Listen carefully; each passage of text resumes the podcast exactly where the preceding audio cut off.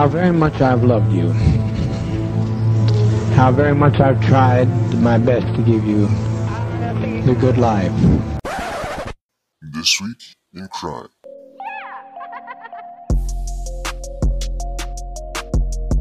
Hey, strangers, welcome to another This Week in Crime. So, This Week in Crime is where I bring you strange, weird, or just downright fucked up news articles from around the world or right here in good America. And I have a few batch, but first I have to give a big thank you to Ed Rocky the Collector because he's the one that really just provides all the articles for me. So if you stumble across a news article that you, it doesn't even have to be weird or strange but if you just want it to be read and you want it to be spread and just bring awareness more to the topic of whatever is pertaining to the specific article that you want to send me, you can send me news articles at Strange Talk Podcast at outlook.com. That's my email. Or if you follow me on Instagram at Strange Talk Podcast, you can send it through DM. I enjoy reading all the articles that I receive and get. So thank you to at Rocky the Collector for sending me that news article. But before I get into this week in crime, if you listened to the previous episode, okay, that I had of which was Snuff, um, that I did with at Rocky the Collector, who has his own podcast. If you haven't checked it out yet, it's called The Collection. So just you know, go check it out. Say like, hey, Strange Talk sent me here. I liked it. It, you know, it's cool. And um, yeah. Uh, but um, you probably heard the story that I told about the first time I ever I actually witnessed a, a death. I guess you can say. Um, I was in elementary school. Like I said, I'm not going to go back into the whole story again, but I happened to find the information about that because I was curious about like what actually happened because I didn't actually learn all the information. I just kind of assumed over the years that the reason behind why the man killed himself live on TV. But I have the actual news article that I found from back in 1998 is when this happened. So I was a really a lad in 1998 sitting on my couch watching this man blow his fucking brains out. Um, yeah, so you know, you know what's funny is um, I'm not gonna lie, I was a little bitch. I cried. I didn't cry seeing the man died. I cried when the dog died because again, he had Molotov cocktails in his truck. I'm assuming he was gonna kill himself by just lighting himself on fire, but he his car engulfed in flames and his dog was in it. His dog didn't even try to get out. Maybe he did. I don't know. Uh, I don't really remember. Um, all I know is that the dog died in the fire. But here's the story that I have about that. Again, if, if you don't, again, if you if you don't, um, I'm sorry, I got a text message from my fiance. I forgot to put my phone on vibrate. But again, if you don't um, know exactly what I'm talking about and you haven't heard the episode Snuff, there is a point. I don't know exactly when in the episode, but there is a point at which I told a story about where um, back in 1998, apparently is when this happened, but it happened when I was in elementary school still. I was watching TV and um, we weren't, you know, pretty well off. We weren't, we didn't really have a lot of money at the time, um, but we only had one TV, so we all had to share it. Usually, I'm not going to lie, I was a spoiled little brat, so I would get the TV most of the time because I wanted to watch cartoons. Um, but yeah, uh, my mom decided that she wanted to put on the news uh, because uh, that's just her thing. She used to like watching the news, and I guess that's kind of where my true crime fascination came from. Was just always watching the news with her. Um, so she put on the news, and there was a man. There was a chase happening, and there was a man who uh, was on the freeway. I don't remember exactly what freeway, but I'm sure they'll mention it in the news article that I found of it. But he pulls a shotgun out after trying to engulf himself in flames by a Molotov cocktail. His dog's in the car. His dog obviously dies in the flames, in the fire, and he gets out, he pulls a shotgun out, puts pulls a tarp out that says something about HMOs, pulls the shotgun up to his head, puts it alongside the, the divider on the free on the freeway, and then he proceeds to blow his fucking brains out live on TV. Did not cut away, and which is interesting that they showed it, and you knew it was going to happen. And it's interesting that they showed it because most televised um, news reports are on a 30 second delay timer, so they see the footage as it's happening 30 seconds ahead of us okay? And then they delay it when it's being presented on tv just in case they do see like a graphic image or they see um, a live on air death. Um, but some i guess somebody fell asleep at the wheel i don't know and they didn't they they showed the man killing himself. But here's all the information about that when that happened. I found this article from the los angeles times and this was published on May 1st, 1998, when this actually occurred. In one of the most graphic and bizarre events ever to unfold on a Los Angeles freeway, a man with a gripe against HMOs parked his pickup truck on a busy freeway intersection on Thursday afternoon and set it ablaze and then committed suicide on live television, creating a nightmarish miles long traffic jam during the evening commute. The incident at first appeared to be yet another of Southern California's now prosaic freeway chases. But as the situation developed, it soon became apparent that this was anomalous, quintessentially Los Angeles story because so many desperate elements of life here had suddenly coalesced, coalesced coalesced on that smoking freeway overpass. The story had guns, traffic jams, cellular phones, swarms of news helicopters, desperate self promotion, and a sudden, tragic cinematic conclusion, and all of it caught on live television. Authorities suspect that the man at the center of this maelstrom was Daniel V. Jones, a 40 year old man who was a maintenance worker at the Renaissance Hotel in Long Beach, California. And Jones' neighbors who witnessed the incident on television confirmed that it was indeed him. Jones, Jones lived in a tiny two bedroom bungalow off an alleyway in Long Beach. The wood house is cloistered behind a tall wooden fence with a sign on the gate that reads, Beware of dog. A dog accompanied him on his final journey and perished when the truck caught fire. It was a very sad moment. Press F, um, press F, boys, for the to pay respects. Long Beach police, who entered the home looking for leads on any next of kin and clues as to how he came to this violent end, said the house was a typical bachelor's home. Adequately furnished but cluttered. Although Jones was obviously agitated by, about HMOs shortly before his death, his Long Beach neighbors and fellow workers were not even aware that he had any health problems at all. But one friend, who asked not to be identified, said that Jones confided in him that three weeks ago he found a flesh colored growth on his neck that continued to grow. He told his friend that doctors were unsure of its cause at first, but within the last week confirmed that it was cancer. The friend also said that Jones thought he was getting the runaround from his health insurer. Jones' sister, Janet Jones, 38 at the time of this writing, told Associated Press that it was only at the time of the suicide that Jones' best friend told her Jones was HIV positive. Joachim H. Ordemeyer, general manager of the Renaissance Long Beach Hotel, where Jones had been employed for about three years, said everyone at the hotel has health insurance, but it was not known which of several available plans the maintenance worker had been using. The incident began at 3 p.m. when the man parked his dark gray pickup on the transition loop from the Harbor Freeway to the Century Freeway. Frantic motorists called authorities after the man, whose dog was sitting beside him, pointed his shotgun at passing cars. Authorities then closed the two freeways, creating a mammoth traffic tie up and an eerily empty swath of lanes.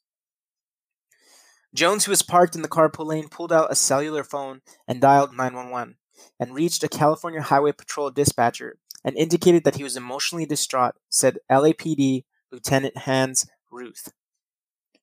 He was just rambling, Ruth said.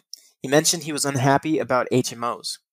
During the call, he fired several rounds, one of them through the roof of his pickup truck.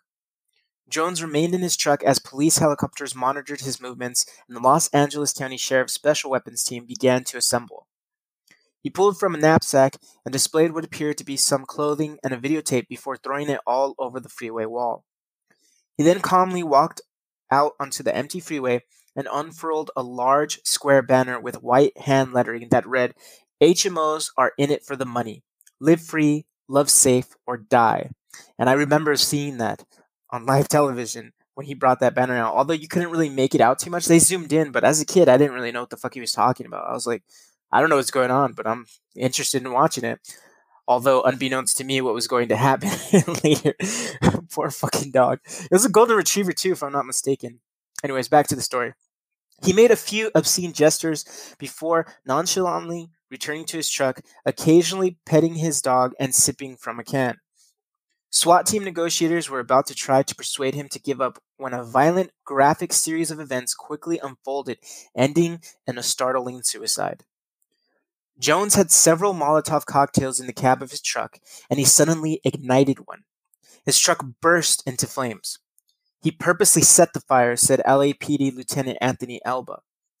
Jones ran out of the vehicle. Jones ran out of the vehicle, engulfed in a shower of flame and smoke, his hair, pants, and socks all on fire. He withered in pain, frantically tried to pat out the flames, and finally managed to peel off his pants, socks, and underwear. He wandered about, naked from the waist, looking dazed and disoriented.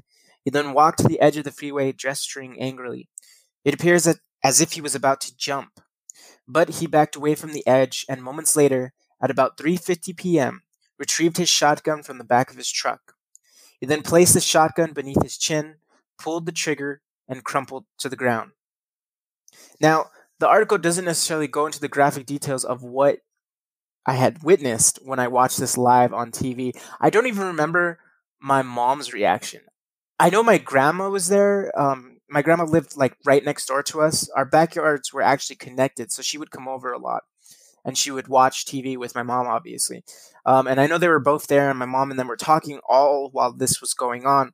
But when he shot himself, the force of the bullet literally, literally ripped the back of his head off, and it popped off almost like as if a toupee in the wind just blew off the top of his head. That's what it looked like.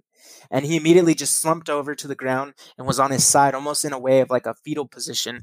And you can just see blood pooling immediately from his skull and just like going down the, fr- the freeway street. Um, but yeah, seeing that was a very shocking time. But as I said, I was more concerned about the dog because the dog never got out of the car. The dog was burning alive in the car, and I'm not gonna lie, I started crying for a little bit. And my mom told me like, "Well, get out of here if you're gonna cry." She's like, pretty much saying, "Stop being a little bitch." Anyways, uh, police concer- um, co- concerned there might still be a bomb in the truck or booby traps hesitated to move in. The truck continued to burn with the dog inside, and the man remained splayed out in the middle of the freeway blood pooling and smoke billowing around him. Police later found the remnants of several Molotov cocktails, a number of shotgun shells, and the charred remains of the dog inside the truck. By the left front door of the truck, police found an exploded five gallon gas tank and a burned propane tank. The charred roadway was littered with the remnants of Molotov cocktails and shotgun wadding. Ruth said that Jones wanted to make a statement. Basically, he achieved that, is what he said. The 105 and the 110 freeways leading to the interchange remained closed for several hours after the incident, and a seemingly endless line of backed up cars was being routed onto the surface streets. In the early evening, with rush hour about to reach its peak, traffic on the southbound Harbor Freeway was backed up at least five miles, about halfway to the Civic Center. The California Department of Transportation reported. CHP officials rerouted north south traffic onto Figueroa, Main, and San Pedro streets. About 270,000 vehicles traveled through the intersection each day. An identified exasperated LAPD sergeant trying to move cars along Figueroa yelled out, We've got the whole city at a standstill right now. Both sides of the Century Freeway reopened about 6 p.m., the CHP said. Southbound lanes of the Harbor Freeway reopened about 30 minutes later, and the northbound lane report reopened shortly after 7 p.m. The carpool lane where the charred remains of the Jones truck was still smoldering remained closed to the traffic late into the night. Mental health experts cautioned against explaining the freeway suicide until more was known about the victim's life. The circumstances surrounding the event, whether he had planned to commit suicide or did so only spont- um, spontaneously, perhaps in response to police action, and whether he had a history of mental illness. But counselors and researchers distinguish between public and private suicides. General, generally, private suicides often reflect depression and isolation, whereas public ones are more likely to be motivated by frustrated anger, said psychologist Norman Farberow, former co director of the Los Angeles Suicide Prevention Center. He says, in a case like this, the anger is much more evident in public, and the need to express himself is overriding. Perhaps because he felt there was no other way to get an audience for his grievance, Farberow said. Jay Nagdeman, a psychologist and a director of the suicide prevention service at Didi Hirsch Mental Center in Culver City, declined to speculate on the basic differences between public and private suicides, but he said the victim appeared to be someone who felt no one would listen to him and felt an injustice had been done and he needed to make an extreme statement. When people feel in, infect, infectual, infectual, ineffectual. My God, when people feel ineffectual and in crisis, they're more likely to go to extremes to express themselves. The tragedy is that if someone could have listened to him, he might not have felt that suicide was the only option, and not necessarily fix his problem, but simply treated him with respect and really listened. After the incident, police were investigating what brought Jones to this end and why he had unfurled an anti HMO banner. Jamie Court, spokesman for Consumers for Quality of Care, an advocacy group that has been sharply critical of HMOs, said the suicide could have been a galvanizing event in the debate over how to reform the managed care industry. Congressional Democrats and Republicans have endorsed proposed legislation to reform the managed care industry, and many similar bills are pending in Sacramento at the time of this writing. Because don't forget, this happened back in 1998. If this story turns out to be tragic and legitimate story about stonewalled care at HMO, it will translate into a new sense of urgency on the political front, Court said. This could spark a national debate about why people are driven to such madness and are at wits' end as they try to get timely care. We see so many HMO patients who feel they have nowhere to turn for help. Employees at several large HMOs in Southern California, home to some of the industry's oldest and biggest companies, also watched the tragedy unfold on office televisions. We're still wondering if this guy was one of our members, said one HMO spokesperson. Also contributing to this report were Time staff writers Susan Abraham, Matt Lait, John L. Mitchell, Terrence Moname, Joe Mozingo, David Olmos, Ted Rohrlich, Hector Tobar, and Daniel Yee, and Times correspondent Deborah Belgum. So yeah, that was the incident that occurred. That's all the information that I found of it, and that again, I found that article from the Los Angeles Times. But yeah, being a, being a kid and seeing that shit, uh, it did kind of. I don't know if it messed me up psychologically. I imagine it had some type of effect. I don't really know.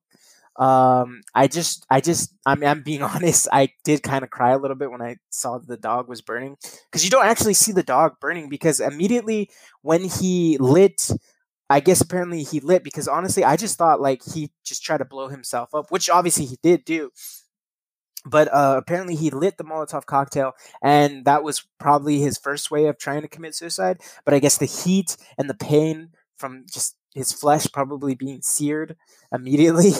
he probably couldn't take it, so he jumped out of the car and he got out. And like I said, he takes his pants off and you can see his dick flopping around and everything. Um, but the dog stays in the car. I don't know if the dog tried to get out. I don't remember if he closes the door after he gets out of the car. I don't remember, but I know he is sad about seeing his dog die like that because he looks at the car for a good while and he kind of like puts his um he kind of like squats a little bit and puts his hands on his knees and like starts shaking his head and I don't you can't hear what he's saying obviously because it's from a helicopter's point of view. But he is obviously distraught over the fact that his dog is dying. I don't know if he wanted his dog to die. Maybe he wanted to die with his dog. I don't know. We don't really know what was going through Daniel V. Jones's head at that time. But yeah, I'm not gonna lie, I kind of cried when I saw the dog die. it was fucking sad. The dog's burning alive in there. You don't see the dog flail around or anything because immediately after the car like explodes, it just gets engulfed in flames immediately because he had propane tanks and all obviously a few of the other Molotov cocktails lit and just causes it to just immediately just burst into flames even more.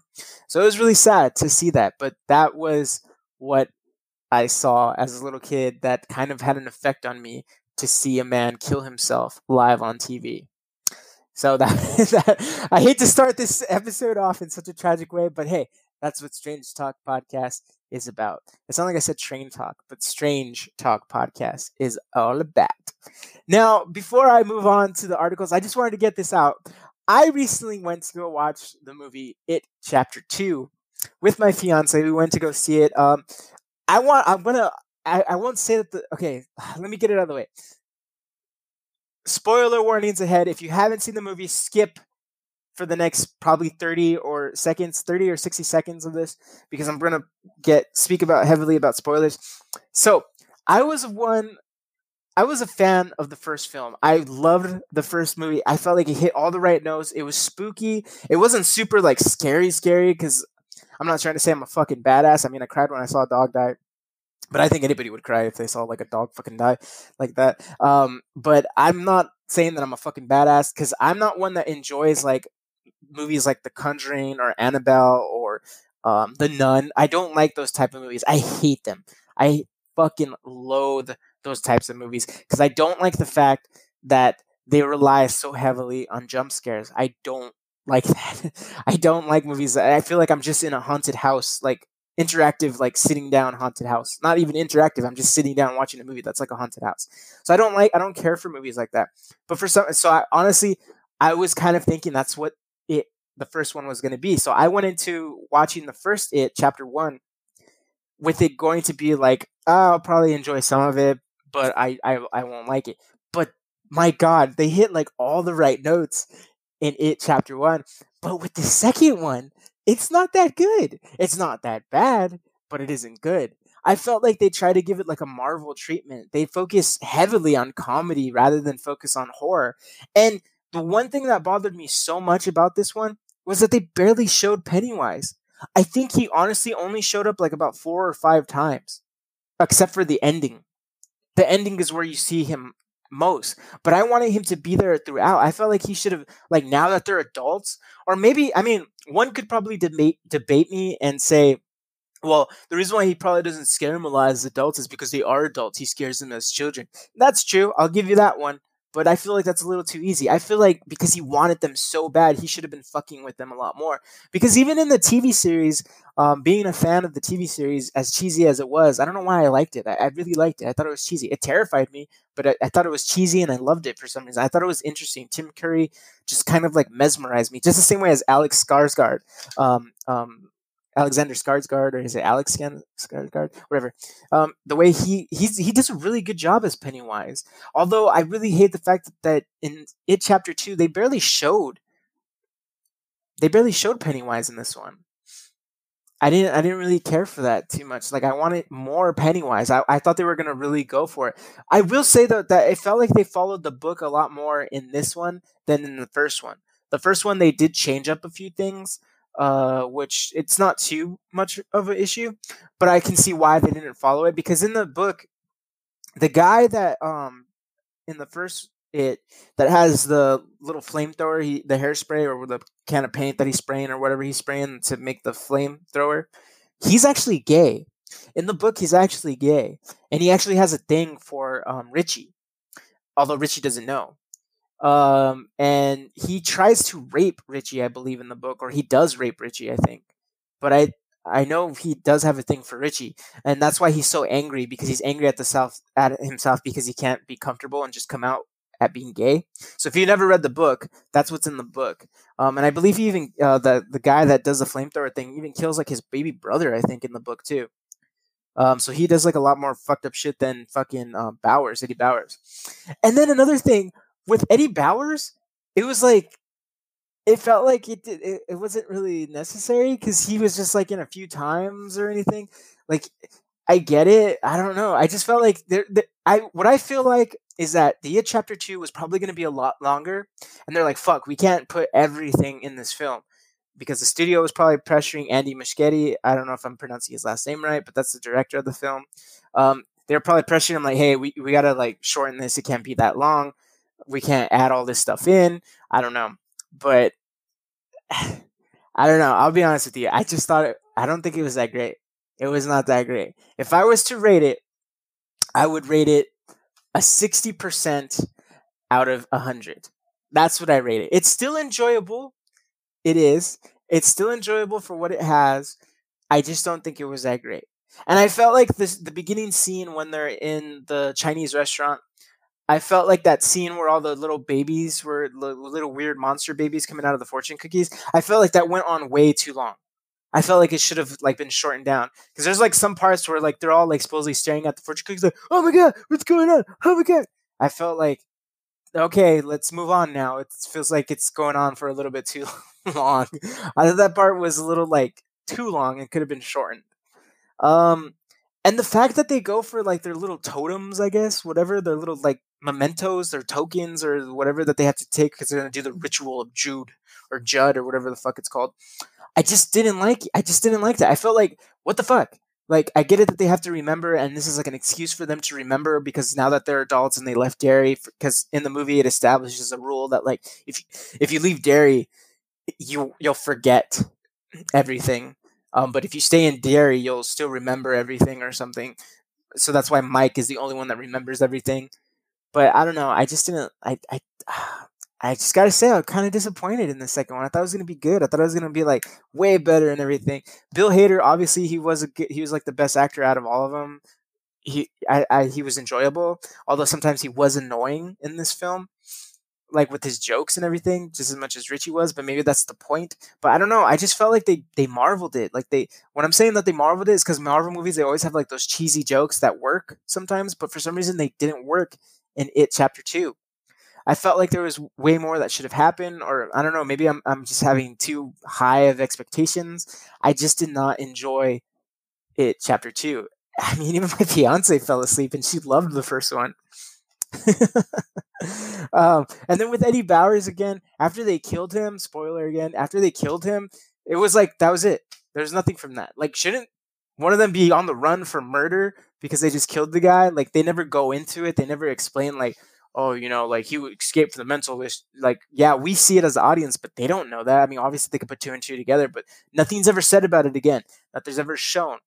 It would have been better if um to show Pennywise again, because when Eddie Bowers finds out that Pennywise is coming back to him again, he just sees a red balloon and follows it, and then he sees his um, and then he just sees a red balloon, um, and then he sees his friend, the guy that did the flamethrower. I forgot his name. He sees him, and then he he comes back and he, he doesn't really talk to him, but he kind of just shows him the knife, and like Eddie Bowers is like all of a sudden like, oh yeah, I remember now, and then he goes on his mission to kill the fucking kids and shit. Um, but again, like, shouldn't like one of them be wanted for murder? But who knows? Um, I don't know. I was just kind of disappointed in this one. I I didn't really like it that much. At least they didn't do the whole like inhaler battery acid thing that they did from the fucking book and the novels. Um, but I mean, it's still enjoyable. I just I was just hoping for more.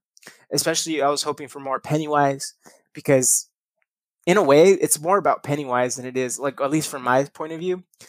You know, it's more for about Pennywise to me than it is about um the kids. Uh the first one maybe was about the kids, but I feel like this one was about the kids. And I feel like Pennywise didn't even really kill that much. He killed those just those two kids that was it. I felt like he should have killed more. Oh, and the the person, the the gay couple, um, in the beginning of the movie. Yeah. So yeah, but that's what I'm saying. If I was, this is my final verdict. It's a sixty percent out of hundred. It was enjoyable, but not too enjoyable. I felt like it, didn't need to be that long, especially given what we were like shown and everything. It just felt like a lot of the monsters and everything that he that it changed or Pennywise changes into was on the level of like the Goosebumps movie that stars Jack Black. I didn't really like it too much. I felt like they they really try to go for like this weird like zany or whatever. But yeah, having said that, I didn't really care for it that much. But again, this is subjective. All films, music, anything in media is all subjective. Just because I didn't like it doesn't mean you're not going to like it, okay? They're all subjective. Nobody's truly right or wrong. We'd like to think we are, but no. Doesn't mean that my answer is final. I mean, my my answer is absolute, and that goes for everything. No, so it's all subjective. Just because I didn't enjoy it doesn't mean you will. So go inform your own opinion and go watch the movie and see how you like it myself. But it seems to me that like the general consensus is that not a lot of people enjoyed it, and you know who knows. So let's get into this week in crime. So moving on to the articles now. This first article that I have, a big thank you to again Rocky the Collector for always sending me these articles and really helping out the show really helping making this segment even possible. Thank you again, Rocky the Collector. Um, so this first article is of an Arizona hiker falls to her death while climbing Yosemite National Park's Half Dome. An Arizona woman plummeted to her death Thursday while ascending the iconic granite cliffs of Half Dome in California's Yosemite National Park, officials said. The victim was identified as Danielle Burnett, 29, of Lake Havasu City, park rangers said. In a statement, park officials said Burnett fell over 500 feet down steep, rocky terrain and was deceased when park rangers arrived on the scene. She was scaling the steepest part of the trail when she fell, a Yosemite spokesman said. Half Dome rises more than 8,800 feet above sea level. Park visitors hope to be drawn in a daily lottery as one of the 300 people who are permitted to try the 14 mile trek to the top. the Visalia Times Delta reported. Cables are installed each summer to assist hikers making the climb up the signature rock face attraction. Yosemite was investigating the incident. It's crazy though, um, and that's the end of the article on that. It's a short article, sad but short. Um, hopefully, her her family at least finds some solace in knowing that she probably um, perished doing what she loved. Um, hopefully, because I mean, wouldn't you want to die doing what you love? You know, whatever it is. Hopefully, it's not something sick or stupid, but uh, hopefully she did die doing something that she did love. And if you follow me at Strange Talk Podcast, you would also see another woman who died doing what she loves um, in the series that I started on Instagram um, called Strange Talk TV, where I just bring you weird or interesting videos. I haven't really uploaded one recently. I have been debating whether I want to upload the video because I did find the video of the article that I spoke about in the first segment about the man who committed suicide live on TV, um, burned his dog, uh, and shot himself in the head with the shotgun. I have been debating whether I wanted to even talk about that. I mean, um, show that video to you guys because it is shocking, maybe to some, maybe not to all. But I'm uh, fuck it, I'm just gonna put it up there. So by the time you hear this episode, it'll probably be on my Instagram for Strange Talk TV. So, uh, warning, it is graphic. So if you dare, go and check out the video. Moving on to the next article, a man ordered a beer for $6.76, but the hotel charged him $67,689. An Australian journalist, Peter Lawler, is something of a beer aficionado. Aficionado, aficionado. He's written about brews for almost 25 years, but he balks at paying more than just $10 for a pint. I like nice beer and nice wine, but I don't pay silly prices, he said. That might have been true until he went for a beer at a hotel bar in Manchester, England.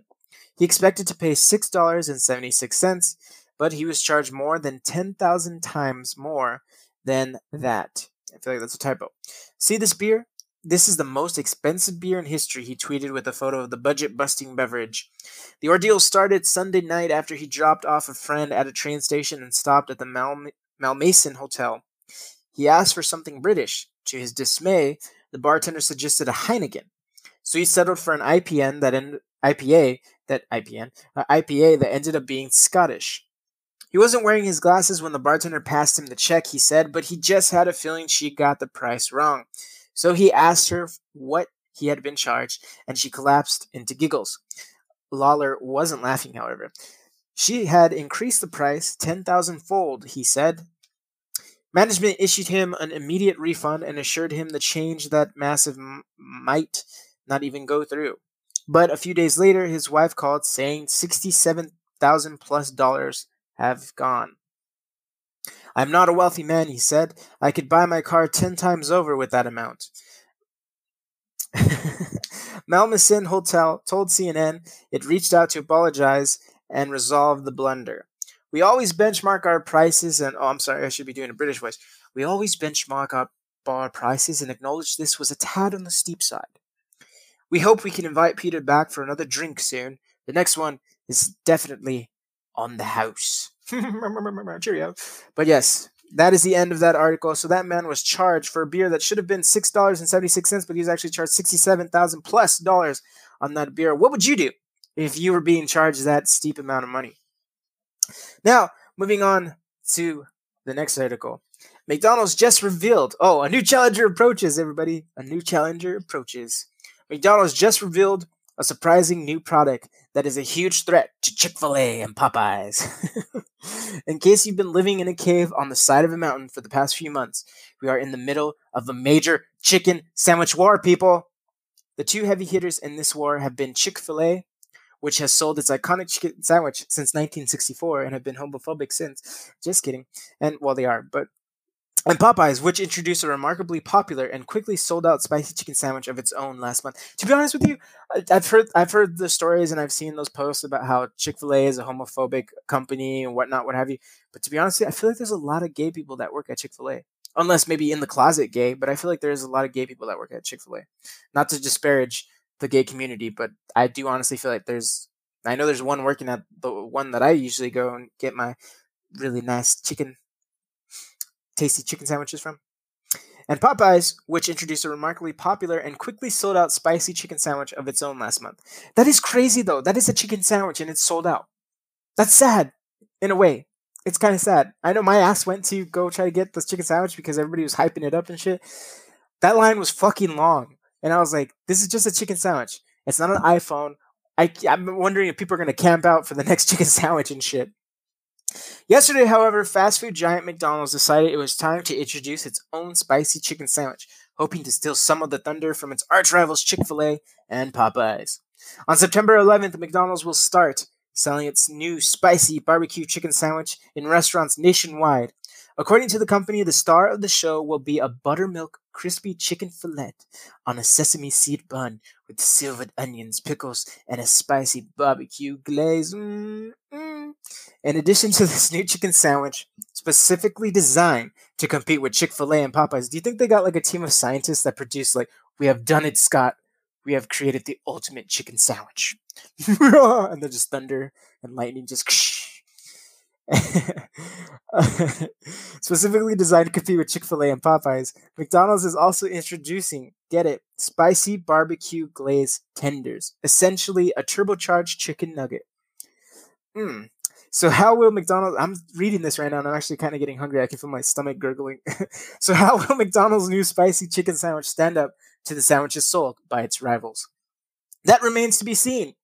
It certainly doesn't hurt that the new Popeyes chicken sandwich is currently not available. It sold out just two weeks after it was introduced to the public. And now, I can you imagine they're gonna have like like when Steve Jobs was like doing his little keynote shit, like his little like for CDC and shit when they were unveiling the new iPhone. they're gonna get like a Steve that one Cajun lady, try my chicken Popeyes. She's gonna she's gonna come in on the stage like, we have did it, everybody. We did it. We have created the new Spicy Chicken Popeyes 2.0, and it will be releasing to the public this fall. it's gonna come with an enhanced chicken flavory, like savory sandwich taste. and based all on the excitement around the Popeye sandwich, I feel like I'm the only one laughing at my jokes, but who cares? and based on all the excitement around the Popeye sandwich, it appears that people are hungry for an alternative to the ubiquitous Chick Fil A sandwich I fully expect McDonald's to market its new spicy chicken sandwich very heavily. Have you seen those memes though about this shit? It's funny though because this shit is in the news right now when the Jerry Epstein thing has happened and nobody's really talking about it anymore. It's kind of like we just kind of like just dug it under the rug, like oh he committed suicide, that's it. No, we should be like banging on the doors, like no, we need more information. I'm not. I'm, I don't know. I hate to be like a conspiracy theorist, but I, I just don't believe that he committed suicide. There's there's too many big names in his black little black book of fucking things that just it can't just be buried, can't just be thrown under the rug. But there's like the meme of like I saw a meme of like the Popeyes and Hope like chicken fillet thing. like one of them they were comparing the sandwiches like one said like Chick-fil-A's chicken sandwich is good, but it's like the good kind where it's like a white lady named Karen try to like copy a black lady's recipe, whereas Popeye's chicken is actually made by a black person's where you can taste the diabetes. I don't know, I kind of agree on that. This isn't the first time that McDonald's has sold a spicy chicken sandwich, however. Way back in 2013, the company stopped selling its hot and spicy chicken sandwich apparently. It was ahead of its time. I I'm not gonna lie. I used to get that chicken sandwich a lot, especially when I was really fucking high. I would go because this shit was cheap. It was like on the dollar menu. I would go and get like two of those shits and just fucking munch the shit out of them. Perhaps this time McDonald's has the timing right, and they will unleash the spicy barbecue chicken sandwich upon the world, and they will know, and they will make us bow and obey its every command. so, moving on to the next article, an Indian woman gives birth to twins at the age of 73. Fuck. A 73 year old woman in India has given birth to two, I'm sorry, to twin girls, not two girls, but to twin girls. Technically, it is two girls, but they're twins. Iramati Magayama, a farmer from the southern, st- southern state of Andhra Pradesh, is believed to be the oldest person ever to give birth. I'm sorry if I mispronounced those, but I'm not good with pronouncing Indian names. She became pregnant through IVF, and doctors delivered the babies via cesarean section Thursday. The surgery went well, and the mother and the babies are all healthy with no complications. Dr. Sankayala Umashankar, the director of Al- Alia IVF, who performed the C section, said to reporters Magna Yama and her husband, 80 year old E. Raja Rao, uh, have been married since 1962 but have never been able to conceive naturally. They approached Uma Shankar in 2018, and after preliminary tests were promising, the doctor agreed to give them one round of IVF treatment.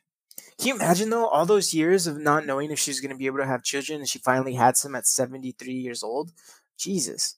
I remember me and my fiance, we when we were trying to have a child, we the first child we had, unfortunately, we lost it. Um, she had what they called a polar pregnancy, I believe, or a molar pregnancy, and they had to get what little like the baby didn't actually grow, so it was inside of her uterus, unable to grow, and they had to perform a surgery on her to get what was growing, like what little of was the baby that there, like the little parts that were kind of growing they had to get it out because then it would turn into cancer. It was a very sad time for us, and um, I it, yeah, it kind of fucked us up. I know, it, and I can't imagine like even being more problematic for my fiance rather than me because I'm not the one that actually held the baby in my stomach. She did, so I imagine it's more worse for her than it is for me. Although I did, you know, suffer from my depression of that.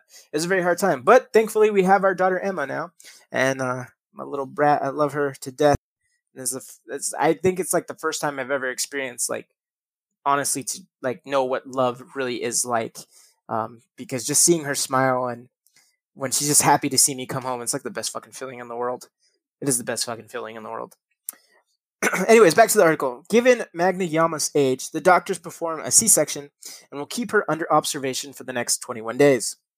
We are not allowing the mother to breastfeed, and the babies will be fed through the milk bank. Umashan Carr said, I sorry, I'm not I'm sounding really stupid when I say his name. I'm just trying to pronounce it right and not fuck it up too much. Rao, who's 80 years old, has already begun making plans for his daughter at said Uma Shankar, and for Magayama, it is a new lease of life at the age of 73, he said. She's very confident now, more confident than ever in her life, and she is looking forward to the next chapter of her life with the kids, Uman Shankar added. Good for her. Good, good, good for her she's have she's having her kids now. She finally gets to have her kids and enjoy what. But you know what's scary? Now that I think about it, I hate to be so cynical. Well, not cynical. Is it cynical? I just hate to be such a pessimist about it. I guess would be a, a better term. She's seventy three years old. She did. You know that's that's that's really up there. That's my father passed away when he was seventy five. I believe was he 75, 77, 78? I think he's seventy eight. Was seventy five?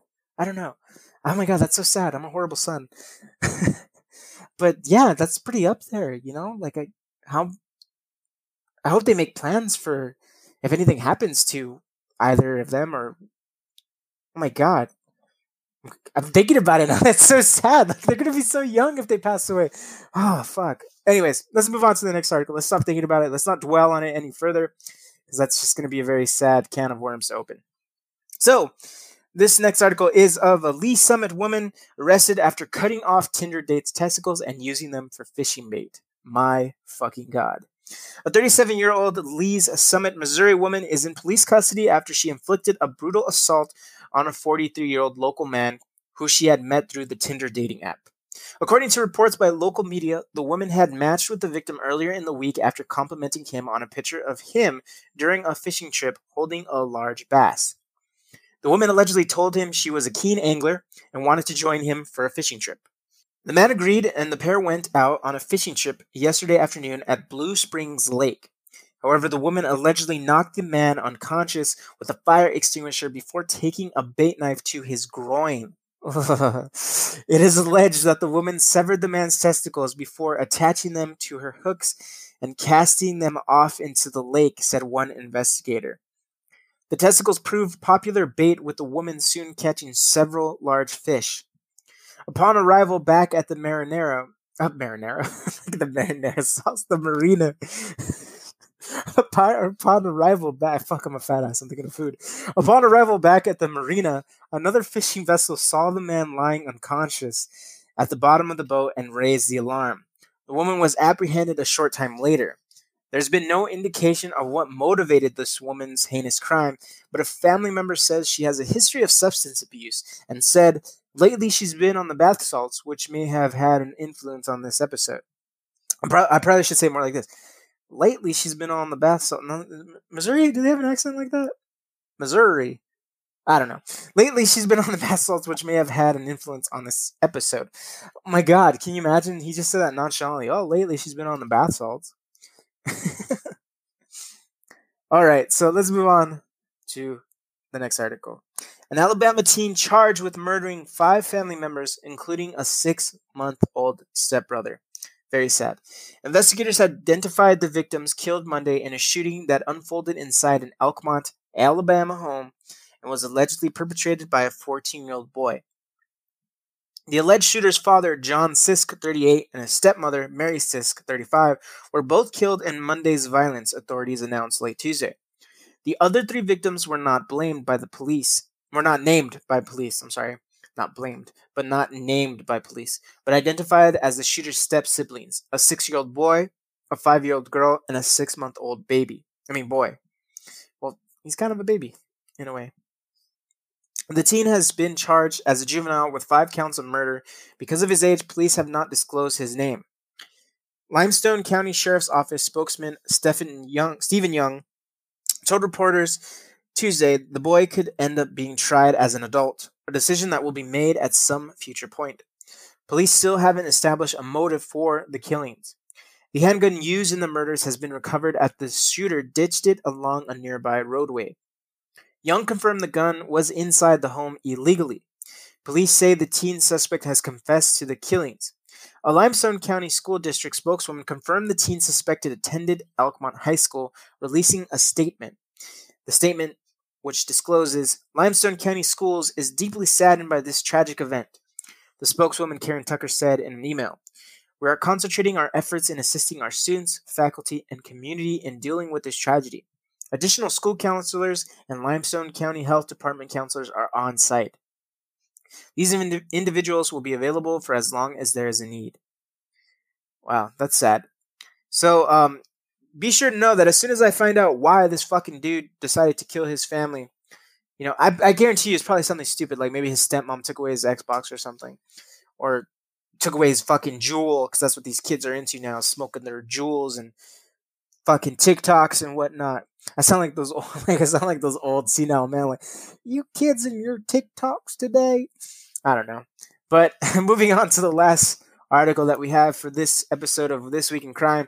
A woman claims to be her own daughter to try to evade arrest. And it didn't work, uh, apparently. so, um, if you follow me at Strange Talk Podcast, you would have seen the picture of this woman. And damn, them eyebrows and the eyeshadow. Somebody should really honestly, to be honest with you, I didn't know she was a woman. I thought it was a person in drag. I'm not gonna lie. I thought it was a person in drag. Um, so a Utah woman may have ruined her chances at being named Mother of the Year after she allegedly pretended to be her daughter in an attempt to avoid being arrested. Police in Davis County pulled over Heather Garcia, 38, on Saturday night after noticing her car did not have a license plate. An officer searched the vehicle and found drug paraphernalia and a white powdery substance. The substance later tested positive for meth. What the officer allegedly didn't get was a straight answer from Garcia about her identity. At first, according to reports, she told police she did not have her ID. Then she said her name was Mercedes and that she was born in 1998. I went back to my patrol vehicle and performed a record search on the name given, the arresting officer wrote in a police report obtained by the Ger- Daily, which is a local news reporter, I guess, or station. He said the photo that came back appeared to be a different individual. Once a positive ID was made, investigators discovered Garcia had outstanding warrants and took her into custody. She was also charged with providing false personal information with the intent to be another actual person, possession of a controlled substance, driving on a suspended or revoked license, and operating a vehicle without insurance. Garcia remains behind bars in the Davis County Jail on 9077 dollars bond. Wow. Well, unfortunately, that's the last article that I have for this episode of This Week in Crime. I hope you guys enjoyed it. I hope you guys found some of them interesting. They may not have been weird, but some of them were interesting nonetheless, I hope. Uh, so thank you for joining me on this episode. Thank you to Rocky the Collector for sending me all of these news articles that I featured in this segment of This Week in Crime. If you have any news articles or you stumble upon anything that you find interesting, whether it doesn't have to be weird, it doesn't have to be strange, it doesn't have to be fucked up. If it's just something that you feel that I should spread awareness or that you want to spread awareness to and have more people hear about it, send me the damn thing. You can do so via my Instagram at Strange Talk Podcast. You can send it through a DM, or if you want to be, if you want to keep it old school and send it to me via email at Strange Talk Podcast at Outlook.com. What's that email again? It's Strange Talk Podcast at Outlook.com. You could send it there, and I'll be more than happy to share and spread awareness for whatever it is exactly that you're. As long as it's something that's like, if you're sending me an article about like how the Jews are like fucking evil, then no, that's that's not what I'm that's not what I'm about. Don't send me shit like that. Just send me just send me news articles that you find interesting or strange if you want. Okay. so thank you again to listening to this episode of Strange Talk Podcast. Um, without you, the listener, Strange Talk Podcast would not be what it is today. So stay tuned for next week's episode. Next Wednesday, um, I'm going to be joined again with Rocky the Collector. We're going to be bringing you an episode all about duo serial killers. You heard that right. Duo serial killers. It's about serial killers who met or were always just friends and decided to just kill together.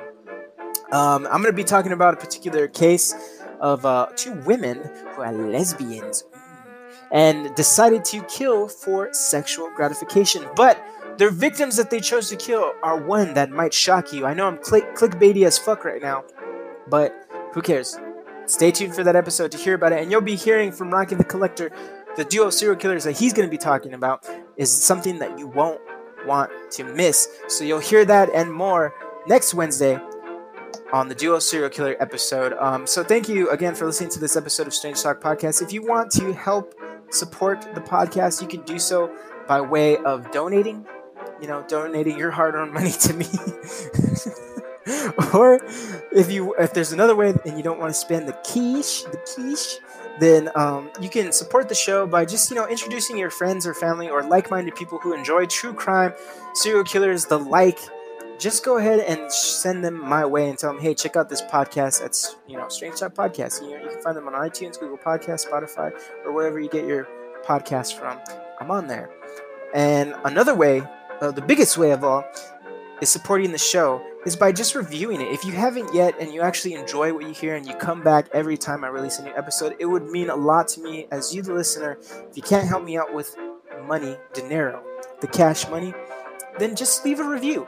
You know, rate me five stars or whatever you feel I deserve. I don't care. Honest, just uh, honest review. That really helps out Strange Talk Podcast the most. It's because it will not only, you know, make me feel better seeing the reviews, but it would also help me get more notice within the up the Apple the Apple podcast community, I guess, if you will. It would just help me get you know up there in iTunes. So thank you again for tuning into this episode of This Week in Crime. Um, as always, stay strange. Peace.